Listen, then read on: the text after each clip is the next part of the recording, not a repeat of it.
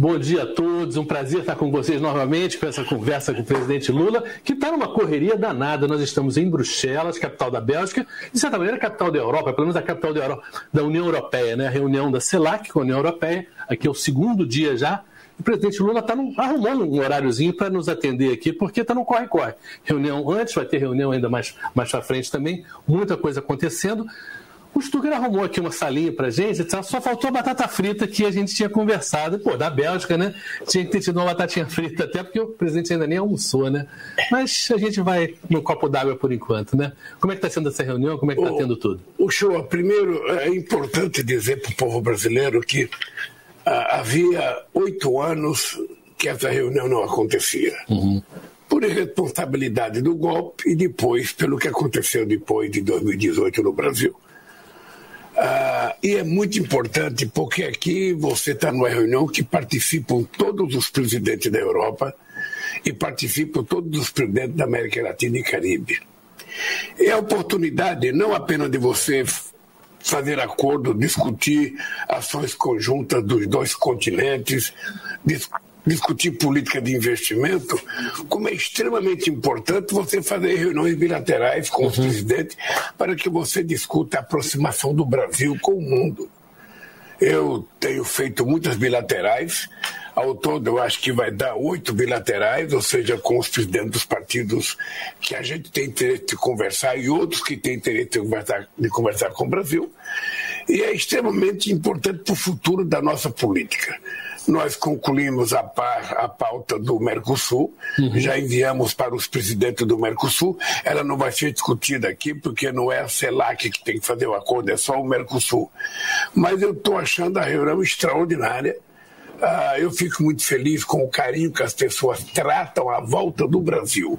É como se fosse uma coisa nova que estivesse chegando a participar da reunião, todo mundo muito feliz, e eu sinto muito orgulho de ser brasileiro por conta disso, ou seja, as pessoas gostam do Brasil, as pessoas querem estar com o Brasil, as pessoas querem visitar o Brasil, as pessoas querem que o Brasil visite os seus países, e portanto eu acho que nós vamos fazer encontros extraordinários e vamos fazer com que a imagem do Brasil melhore diante do mundo. Inclusive tivemos uma reunião com França, com Colômbia, com Argentina, com o representante do negociador das oposições da Venezuela, com a vice-presidenta, para discutir um pouco a possibilidade de normalizar a situação na Venezuela. Tudo isso aconteceu dentro de um espaço em que a gente não precisa sair de para lugar nenhum. Já visitei o rei da, da, da Bélgica, o rei belga, já visitei o primeiro-ministro, ou seja...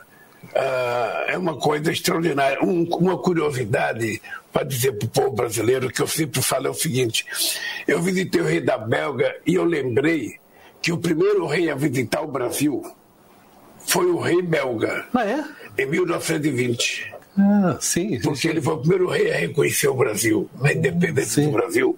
E ele foi ao Brasil para receber um título doutor honoris causa, por isso que foi criada a Universidade do Brasil. A gente não tinha universidade, juntou várias faculdades que a gente tinha, criou a Universidade do Brasil para dar um título para o rei belga. Então, eu tive com o rei, não aquele, o avô desse aqui, e foi muito importante a vontade que ele está de conhecer o Brasil, de voltar a visitar o Brasil. Então, eu acho que é uma reunião muito produtiva para o futuro das relações internacionais do Brasil. Agora, parte dessas reuniões, dessas reuniões bilaterais, elas, é claro, o Brasil é enorme, é o maior país em termos de território, em termos de população também, nessa reunião, são sessenta países, né?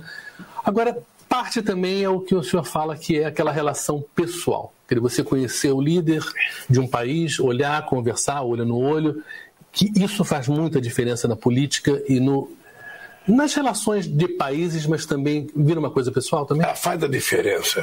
Faz a diferença porque a relação humana é uma relação química. Você tem que tocar na pessoa, você tem que sentir a pessoa, você tem que olhar na cara da pessoa. E o Brasil, que já era importante, o Brasil agora com a questão, sabe, da transição energética que o mundo está atravessando, o Brasil está virando mais importante ainda porque todo mundo está de olho na Amazônia. E agora que nós decidimos fazer uma reunião entre os países amazônicos, dia oito e nove de agosto, em Belém do Pará, todos os países da América do Sul que têm a território amazônico vão participar. Inclusive, eu convidei a França, porque tem a, a Guiana francesa, eu convidei a Indonésia, porque tem grande floresta, e convidei os dois países congos, uhum.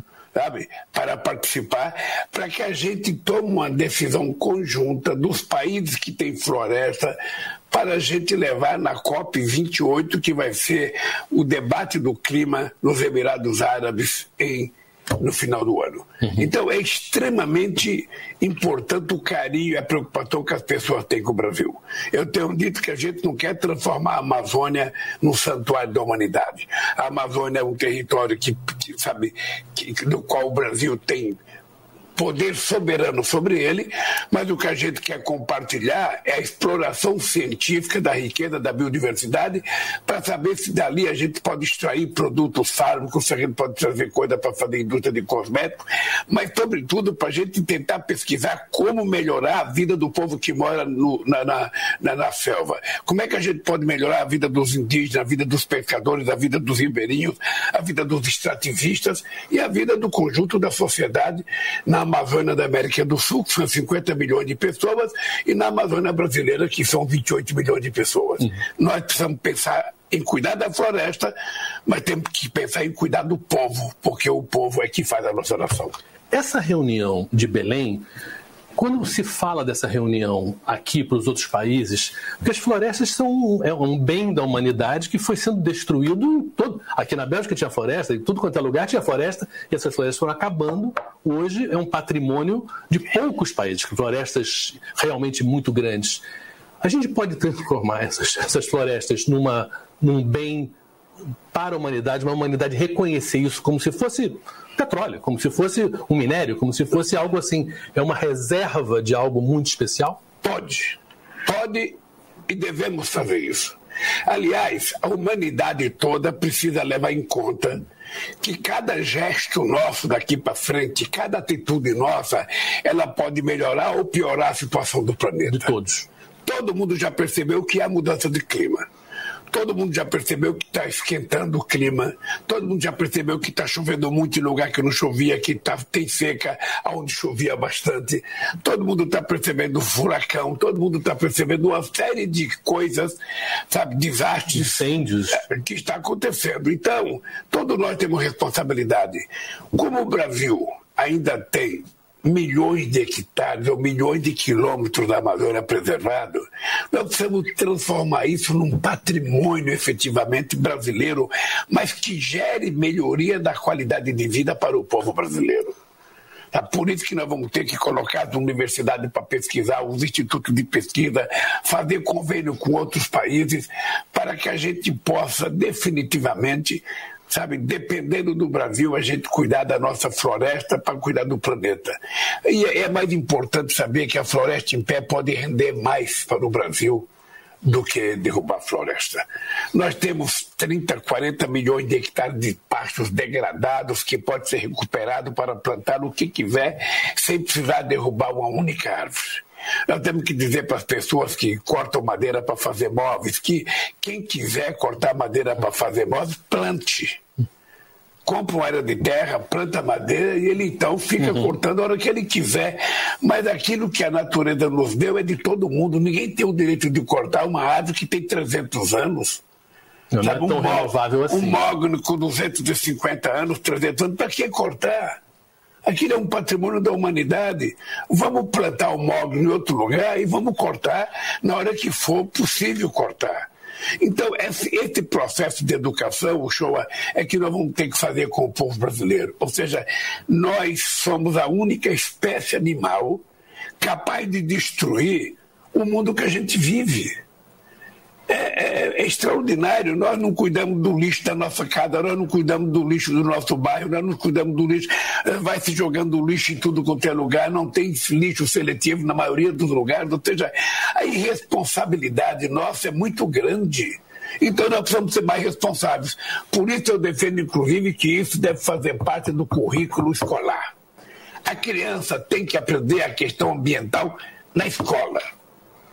Da mesma forma que ele vai aprender a história de que Cabral descobriu o Brasil, ele tem que aprender as serventias, sabe, do cuidado com aquela sujeira que a gente produz, com o lixo que a gente produz, sabe, com a necessidade de preservar a nossa fauna, de preservar a nossa água, de preservar, sabe, as nossas reservas florestais, sabe, é isso que nós temos que educar as crianças, é isso que elas têm que saber. E nós vamos, então, a partir daí, começar a saber. O mundo que a gente quer criar para o futuro tem que ter a participação do povo brasileiro desde a criança. A criança, numa creche, ela já tem que aprender para ensinar a mãe. Ela tem que dizer para a mãe, não jogue tal coisa no lixo, não faça assim, sabe? Porque assim a gente vai ter um mundo muito melhor e todo mundo vai conseguir viver bem. E eu acho que o Brasil tem uma chance excepcional. Nunca antes na história do Brasil eu vi o Brasil com a oportunidade que ele tem de conquistar aliados, conquistar espaço, conquistar investimento, sobretudo nessa questão da transição energética, energia eólica, energia solar, biomassa, a, a, etanol, biodiesel e agora com hidrogênio verde. A chance do Brasil é extraordinária e eu acho que a gente não pode jogar fora essa oportunidade. Eu acho que o século vinte e um definitivamente vai ser o século da independência verdadeira do Brasil, do ponto de vista econômico, cultural, social e também geopolítico. Esse otimismo que o senhor mostra, e obviamente o senhor tem batido esse tambor do meio ambiente muito fortemente, mas por outro lado a gente vê, lembra, Rio noventa e dois, a gente está falando de trinta e um anos atrás, a gente já se falava dessa preocupação com o meio ambiente. E você vê os países falando, olha, não, metas para daqui a dois mil e cinquenta, dois mil e sessenta, quando em noventa e dois falava de metas de dois mil e dez, dois mil e vinte, e muito pouco foi feito. O senhor sente essa urgência que o senhor vê em outros líderes também, ou muita coisa de boca para fora? Olha, ainda tem muita coisa da boca para fora. Uh, eu, a primeira COP que eu participei para discutir a questão ambiental foi em dois mil e nove, na Dinamarca. Naquela COP havia uma, uma comunhão de interesse dos países ricos para culpar a China pela poluição do mundo.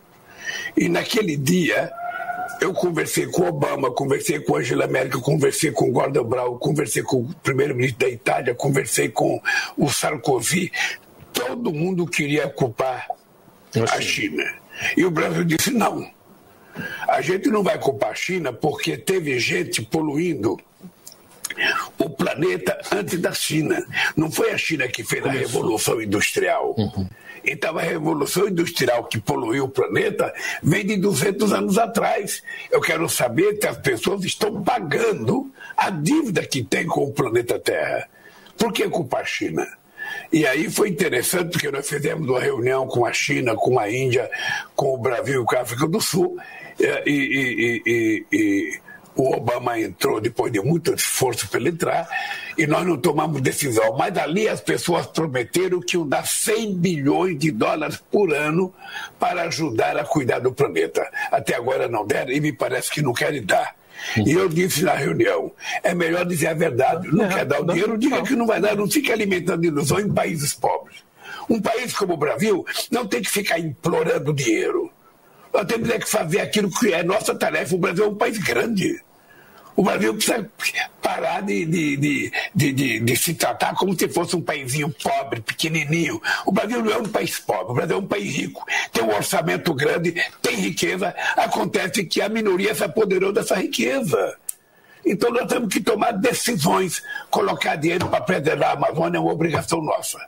Obviamente que se o mundo tem interesse, pode nos ajudar. Mas não apenas o Brasil, outros países pequenos. Nós temos um monte de ilhas que podem ir para baixo d'água se, se, se houver, sabe, uma, uma, uma, uma, um esquentamento do planeta e o mar aumentar de volume. Então é preciso que a gente cuide disso. Eu estou convencido que nós estamos vivendo esse momento de ouro. Eu sou otimista, acho que o mundo está muito otimista, está tendo um discurso novo na União Europeia que é importante as pessoas prestarem atenção. Ah, na União Europeia agora o discurso da moda é o seguinte: os países que têm materiais críticos ou minérios, por exemplo, lítio, urânio, lítio, uh, que mesmo que tem minério de ferro, que tem bauxita, que tem, sabe, eles estão agora com o seguinte discurso: esses países não podem exportar minério, Eles precisam fazer a transformação no seu país para poder ter indústria, para poder gerar emprego, para poder melhorar, sabe, a capacidade de rentabilidade do país. Então, agora, qual é o nosso discurso para a União Europeia? Então, agora, nós queremos que vocês financiem a construção das fábricas que nós precisamos para fazer esse processo de transformação. Eu achei uma evolução no discurso, porque antes, você pega no caso do Brasil, as empresas tiram minério e exportam, tira minério e exporta, tira minério e exporta e deixa o buraco lá. Agora não, eles estão dizendo, não, ao invés de exportar só, faça a indústria lá, faça a siderúrgica, para você fazer emprego acontecer no seu país. Esse é um discurso novo na União Europeia, que eu acho que o mundo precisa aproveitar para que os países pobres ou os países em desenvolvimento que têm minérios possam se desenvolver. Bom, isso, de certa maneira, a gente está vendo no meio ambiente uma certa enrolação. E vamos um pouquinho para o Brasil, porque ontem começou um programa do governo, Desenrola, que é um programa, eu acho que que é um alívio, né, para muitos milhões de brasileiros, né? Inclusive para o pessoal já de classe média, gente que ganha até vinte mil reais, que tem dívida de dois mil e dezenove a dois mil e vinte e dois, que já pode ir diretamente nos bancos para poder já negociar essa dívida.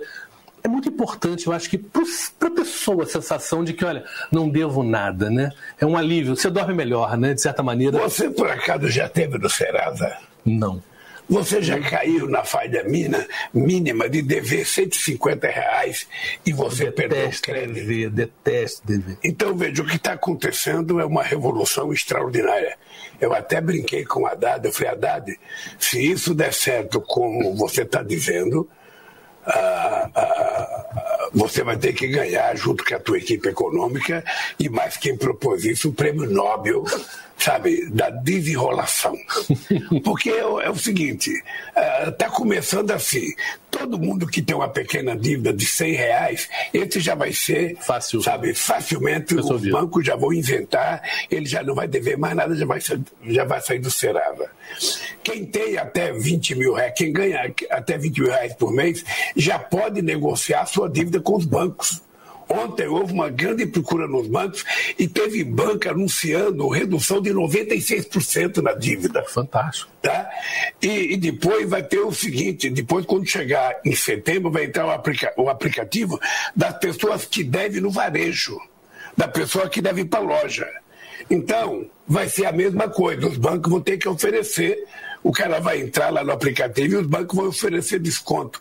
Eu acho que vai ser uma coisa excepcional, se der certo isso, a gente vai salvar no mínimo setenta e dois por cento da população brasileira que está endividada e vai permitir que essa gente possa voltar ao mercado de consumo, porque todo mundo sempre tem uma coisinha para comprar. Sim. E agora que vai se aproximando do fim do ano, dia da criança, não sei das contas, ou seja, é muito importante que as pessoas estejam libertas uhum. das suas pequenas dívidas para fazer outra dívida sempre de forma muito responsável.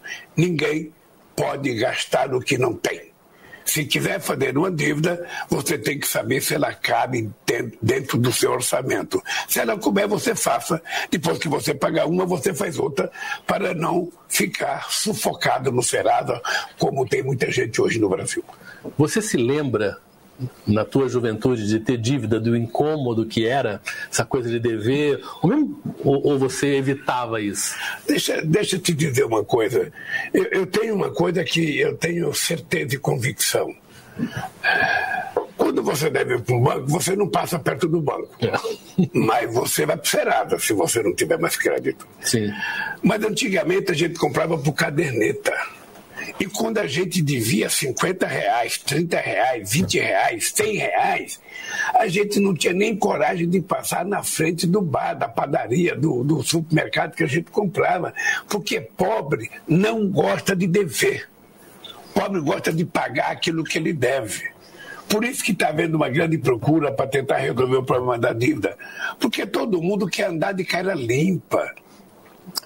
Todo mundo quer entrar em qualquer lugar de cabeça erguida, alegre, porque não está devendo. Quando a pessoa deve e não pode pagar, a pessoa fica, fica embaixo. É. Só quem gosta de dever muito é rico. Tem um ditado que diz que rico tem duas alegrias. Uma quando toma dinheiro emprestado e a outra quando não paga. Sabe? O pobre tem duas tristezas. Ele não pode tomar dinheiro emprestado, quando ele toma, ele não pode pagar. Então, sabe? Mas eu, eu, acho que, eu acho que esse programa Desenrola vai ajudar o povo brasileiro. Eu tenho fé em Deus que, se der certo nessa primeira fase, quando chegar o aplicativo do varejo em, no, em setembro, eu acho que nós vamos libertar milhões de brasileiros que vão poder voltar ao consumo livremente, alegre, sorrindo, podendo comprar aquela coisinha que eles foram comprar. Uma outra coisa que foi dessa semana também muito importante foi o Mais Médicos, né? Que foi muito anunciado com os detalhes todos do programa, já chegaram mais de cinco mil. É... O Mais Médicos também é, uma, de certa maneira, uma certa libertação para muita gente, né? Você poder ter um médico próximo da tua cidade que te atenda, que era algo que existia, que funcionava, que tiraram e agora está voltando. Eu acho que é, é fundamental para uma família, né, saber que vai ter um acesso. Olha, né? até, até o final do ano, nós vamos colocar mais vinte e oito mil médicos.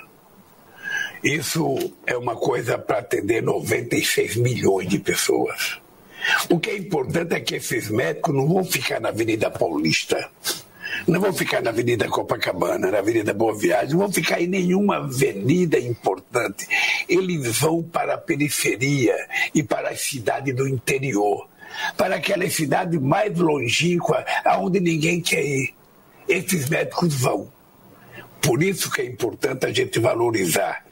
Porque as pessoas que se dispõem aí, essas pessoas vão ter que ser remuneradas, vão ter que ser reconhecidas pelo governo, e a gente precisa valorizar muito essa gente, porque essa gente, sabe, vai para a cidade que às vezes, sabe, não pega nem bem uma antena de televisão, vai para uma cidade que muitas vezes não tem sequer um restaurante para ele jantar, às vezes ele tem que se separar da família para poder ir para um lugar desse.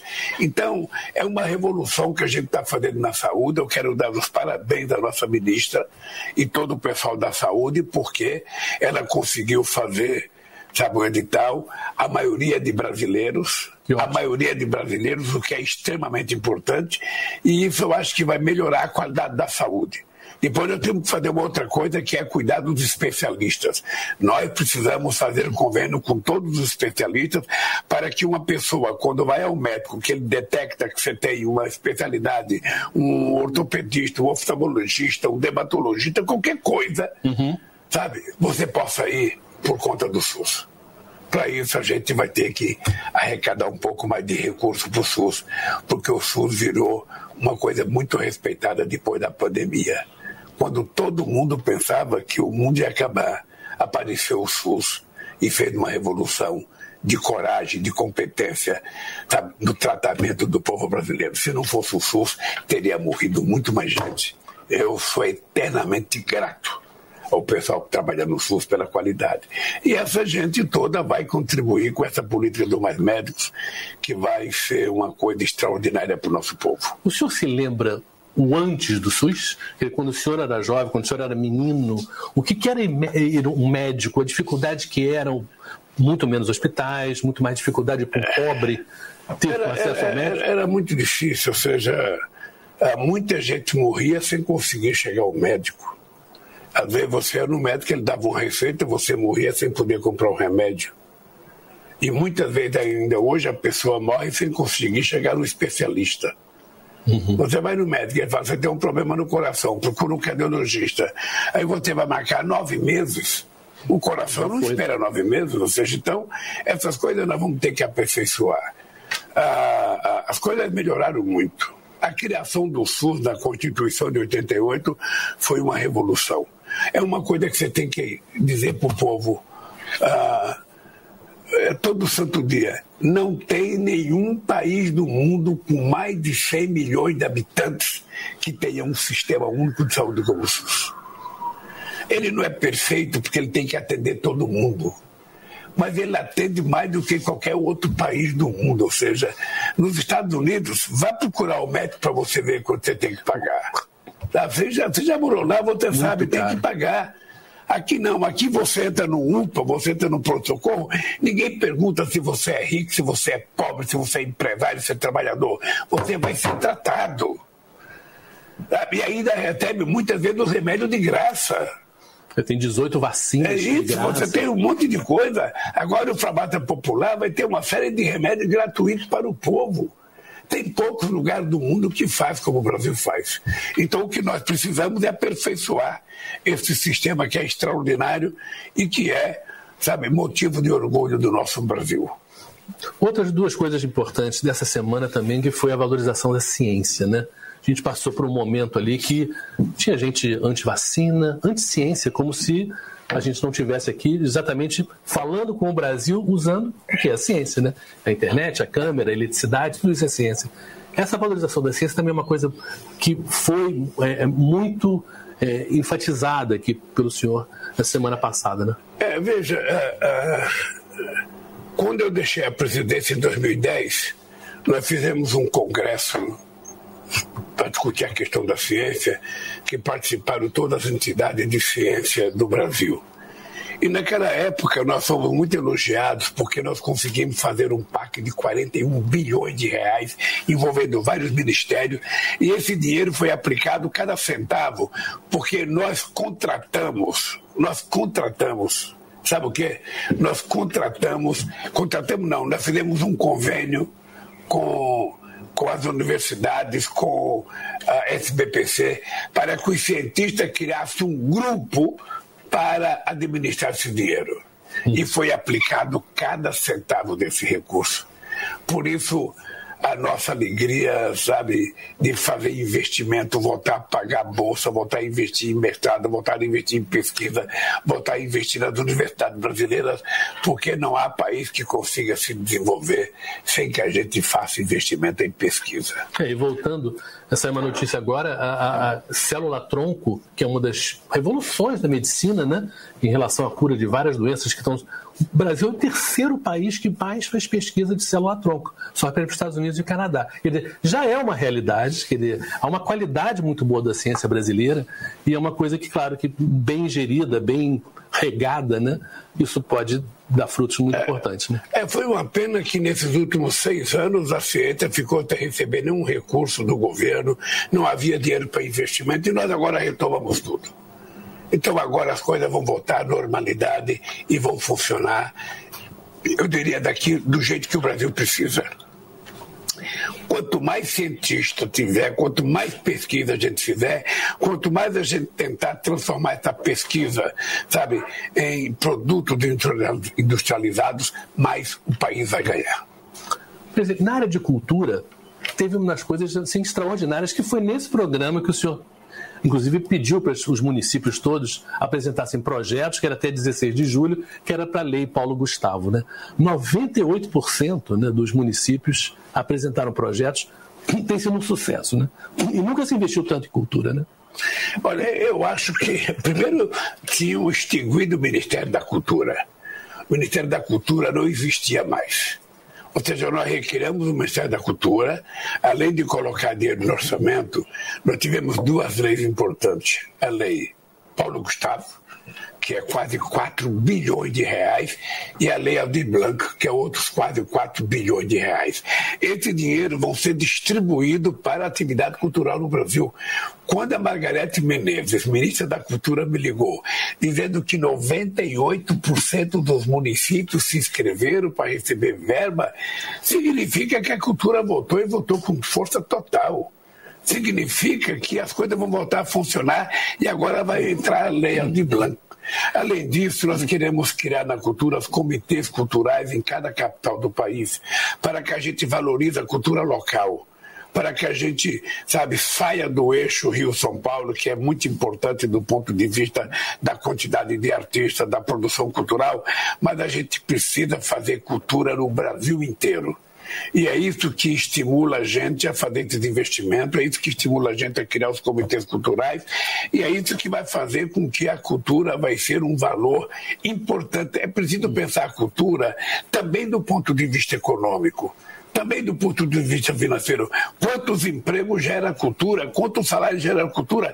Qualquer peça de teatro, não é só o artista que está lá, Sim, um... São um monte de gente trabalhando, qualquer programa de televisão, não é só o cara que está entrevistando, tem dezenas de pessoas trabalhando para poder dar certo.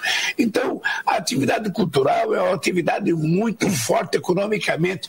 Quem fala que quando o governo coloca dinheiro na cultura, o governo está gastando, é um bobão, é um mentiroso, é um ignorante. Porque dinheiro e cultura significa investimento, geração de emprego, geração de oportunidades e distribuição de riqueza. É isso que é cultura, é lei de levar conhecimento, é. levar política para a cabeça do povo, levar, sabe, divertimento para a cabeça do povo. Isso que é extraordinário. Quem não gosta disso, quem não acredita nisso, tem gente que acha que artista trabalha. Atrapalha, você tem que achar que a artista atrapalha porque só gasta dinheiro, porque está beijando o outro, porque está não tendo as contas do outro. Para de ser ignorante, a arte é arte e a gente tem que gostar dela como ela é. Não é a gente que é dona, aquilo que, que os artistas fazem, aquilo que eles conseguem produzir, o trabalho que eles fazem, às vezes o sacrifício que eles fazem, merece ser motivo de respeito do povo brasileiro. Portanto, viva a cultura. Presidente, a gente está encerrando aqui, mas tem uma das coisas que o senhor fez semana passada foi ir no Congresso da UNE, né? E a UNE, eu queria que você contasse a sua história, porque o senhor, o senhor entrou na política pelo lado do trabalho, pelo lado do sindicato, mas muita gente entra pelo lado do estudo também, e a UNE, né, a União Nacional de Estudantes, tem uma história linda no Brasil, e é muito importante, tem tido presidentas mulheres, né, é, recentemente, e isso... E essa coisa do jovem também tem sido uma preocupação muito grande, o senhor, do, do jovem se preocupar com política, se interessar por política, afinal de contas, o mundo é política, né? O show foi interessante porque o primeiro congresso da UNE que fui foi em mil novecentos e setenta e seis, quando a UNE voltou à atividade. A UNE estava na clandestinidade. Sim. E ela voltou. Tinha sido eleito um presidente novo, que era um companheiro, o Rui, que era um baiano, e eu fui no Congresso de Piracicaba. Depois eu sou o único presidente que fui no Congresso da UNE. Eu fui no Congresso da UNE em dois mil e nove, depois eu fui sem ser presidente, acho que em dois mil e doze, e voltei agora em dois mil e vinte e três. Os presidentes não gostam de participar do Congresso da UNE, já que eles têm medo de vaia, têm medo de protesto, têm medo de reivindicação. E é engraçado porque você fala que a juventude é o futuro da nação e quando você tem a oportunidade de conversar com ela, você não vai. Então eu vou, sabe? Sempre que for convidado eu vou, sempre que eu puder participar eu vou, porque nós precisamos falar muito para essa juventude. Essa juventude sonha, essa juventude tem esperança e essa juventude quer acreditar em alguma coisa melhor, em alguma coisa que lhe dê perspectiva de futuro. Sabe, ele quer ter uma oportunidade. É por isso que nós temos que conversar com a juventude. E o Congresso da UNE é um espaço extraordinário, porque a União Nacional dos Estudantes tem muito a ver com a conquista da democracia no país, tem muito a ver com o combate à ditadura militar e tem muito a ver com o futuro desse país. Se você quiser falar de futuro, você tem que falar da UNE e dos estudantes. Por isso que eu fiquei muito feliz de ir ao Congresso da UNE. Bom, presidente, muito obrigado por essa, perdão, por essa conversa, mais uma, né? Aqui de Bruxelas, o senhor ainda tem muitos encontros agora à tarde e, enfim, e amanhã a gente tem uma coletiva e depois eu volto para o Brasil, muita coisa ainda para rolar. Essa, agora, o desenrola foi muito bom, né? Eu, eu, ainda, eu, ainda, eu ainda tenho que ter uma, uma reunião hoje à tarde com a primeira-ministra da Dinamarca, eu vou ter que ter uma reunião ainda com o chanceler da Alemanha, tenho encontro ainda com o primeiro-ministro de Portugal, uh, e depois nós vamos nos preparar para ir embora amanhã. Amanhã eu vou embora e eu vou passar em Cabo Verde, porque tem que passar, porque o avião não chega diretamente ao Brasil, e vou aproveitar para passar em Praia, que é a capital de Cabo Verde, para conversar um pouco com o presidente de Cabo Verde, e depois eu regresso ao Brasil para desenrolar os problemas do Brasil. Valeu, presidente. Obrigado. Um abraço, show. Até semana que vem. Obrigado por vocês estarem assistindo a gente, ou nos canais do YouTube, nas rádios, enfim, todos os meios de comunicação que reproduzem esse programa. Quando você puder ver em casa também, é muito importante, tá? Até terça-feira que vem.